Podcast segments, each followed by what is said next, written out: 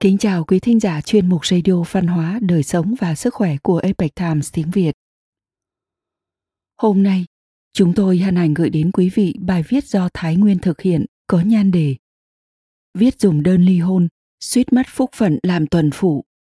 Bài do dịch giả Sương Sương chuyển ngữ từ bản gốc của Epoch Times Hoa ngữ. Từ tài liệu tham khảo Đối Sơn Dư Mặc. Mời quý vị cùng lắng nghe.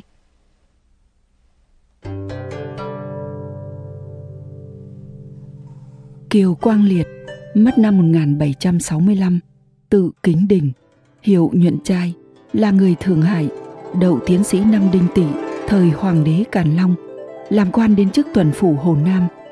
Sau khi bãi quan, ông tiếp tục được trọng dụng, được bổ làm bố chính sứ Cam Túc, là tác giả của cuốn Tối lạc đường tập. Ông là vị quan thanh liêm, làm quan hơn 30 năm nhưng luôn trong sạch. Khi làm chi huyện, ông tự mình dạy dân trồng dâu nuôi tằm, nên người ta gọi ông là Kiều Công Tăng. Lúc Kiều Công còn chưa phát tài, gia cảnh rất bần hàn, trong nhà thường xuyên không có lương thực để qua đêm. Hơn nữa, ông lại thích uống rượu rong chơi, cũng không làm công việc gì. Tuy vậy, người vợ mỗ thị của ông lại là người rất hiền đức. Nàng dệt vải đổi lấy tiền cho ông chi dùng. Mỗi lần ăn cơm đều chia thêm cho chồng một ít, bản thân không dám ăn no. Những lúc không có gạo nấu cơm, nàng cũng chỉ có thể để trên bàn một chén rượu. Kiều công trở về nhìn thấy rượu, sẽ hiểu ý, uống xong rồi nhanh bước rời đi, xem đó là việc thường trong nhà.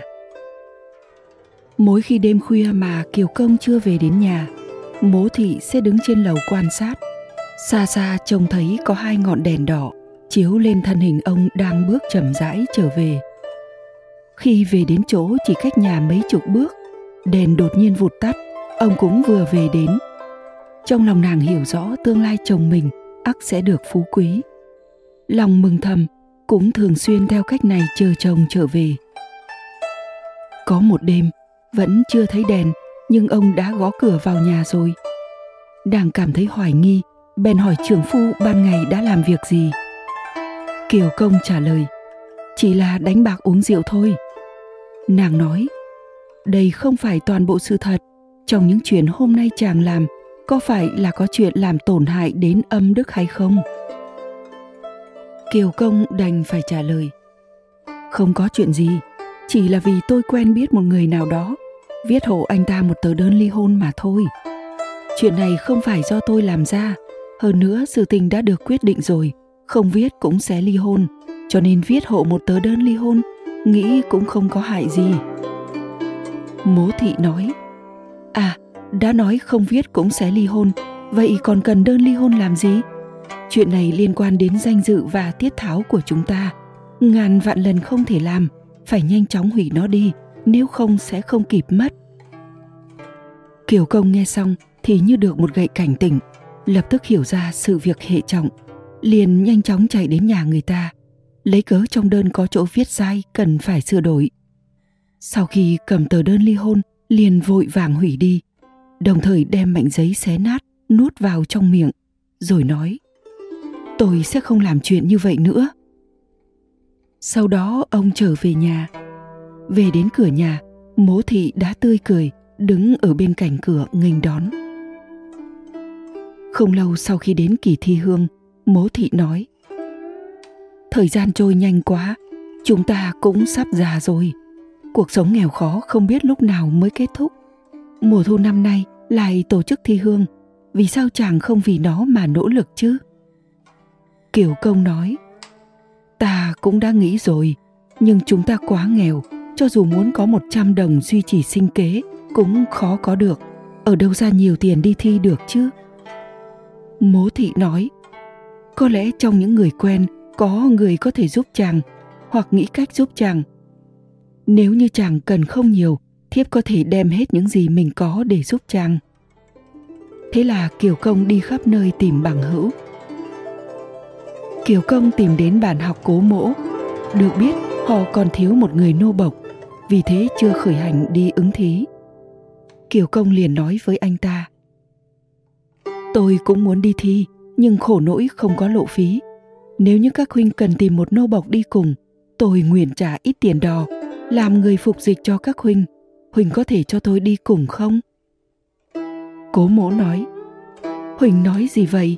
Huỳnh vốn là người tài hoa xuất chúng, độ lượng cao xa, được mọi người tôn trọng, sao có thể đi hầu hạ người ta chứ? Kiều Công nói, đây là tôi tự nguyện, nếu các huynh đồng ý, tôi rất cảm kích.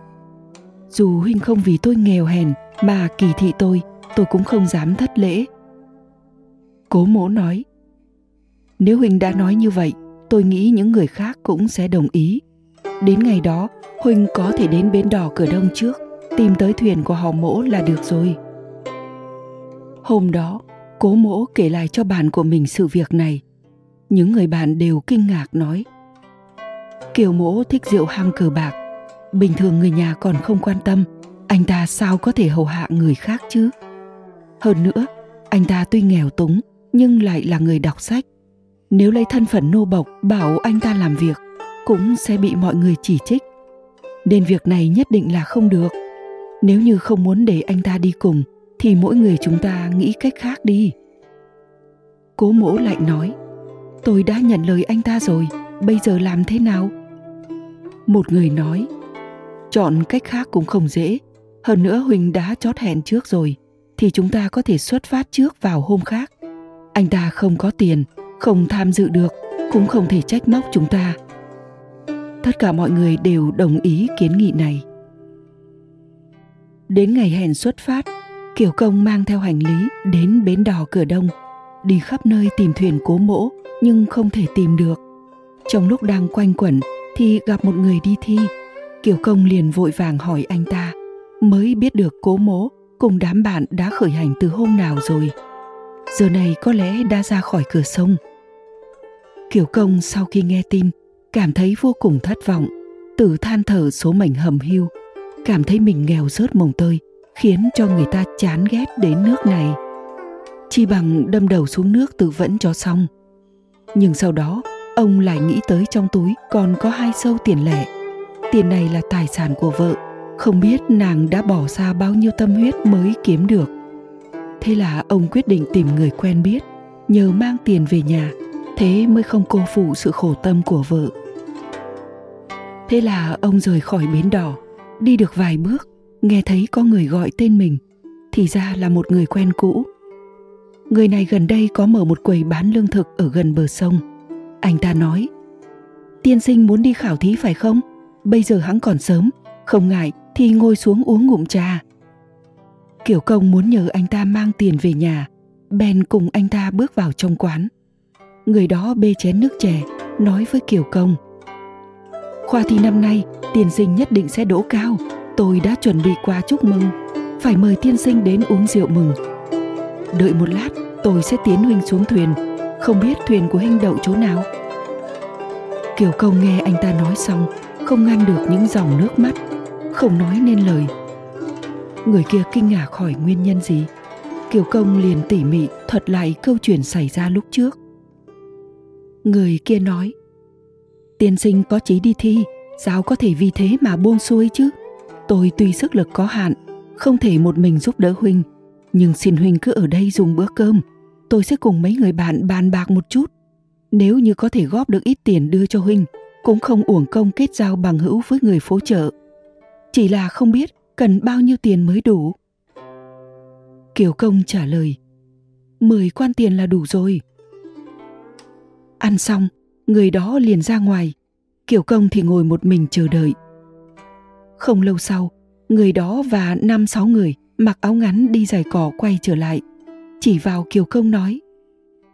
Đây chính là vị tiên sinh muốn đi khảo thí. Mọi người hướng đến Kiều công hành lễ, sau đó từng người rút tiền từ trong ngực áo ra đặt trên bàn và nói.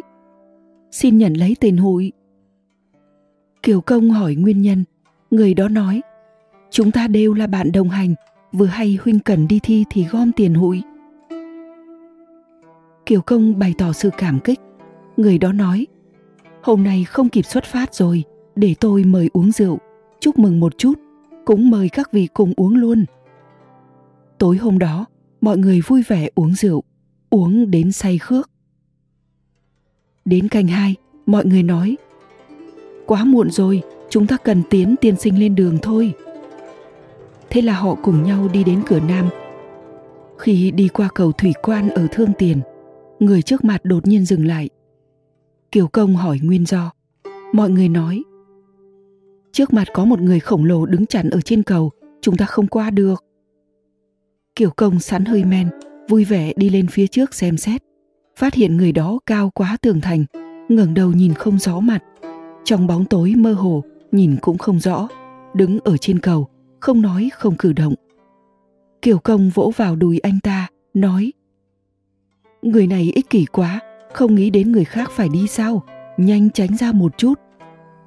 Người đó rút chân trái về, nghiêng người để Kiều Công đi qua.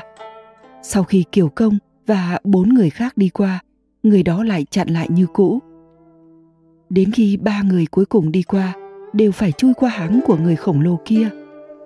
Không lâu sau, ba người này đều qua đời. Lúc này, mọi người mới biết rằng người khổng lồ kia chính là hung thần, bởi vì Kiều Công có phúc phận lớn nên ông mới được cho đi qua. Ngày hôm sau, Kiều Công đã lên đường. Trong kỳ thi hương năm đó, kết quả ông đỗ đứng đầu bảng. Sang năm sau, ông thi đỗ tiến sĩ, nhậm chức huyền lệnh bảo kê, sau làm tuần phủ Hồ Nam, rồi lại được bổ nhiệm làm bố chính sứ Cam Túc, trở thành một trong số ít quan lớn gốc Thượng Hải trong triều đại nhà Thanh. Quý thính giả thân mến, chuyên mục radio văn hóa, đời sống và sức khỏe của Epoch Times tiếng Việt đến đây là hết. Để đọc các bài viết khác của chúng tôi, quý vị có thể truy cập vào trang web epochtimesviet.com. Cảm ơn quý vị đã lắng nghe, quan tâm và ghi danh theo dõi kênh. Mến chào tạm biệt và hẹn gặp lại quý vị trong chương trình lần sau. Kính chúc mọi điều bình an và tốt lành tới quý vị cùng người thân.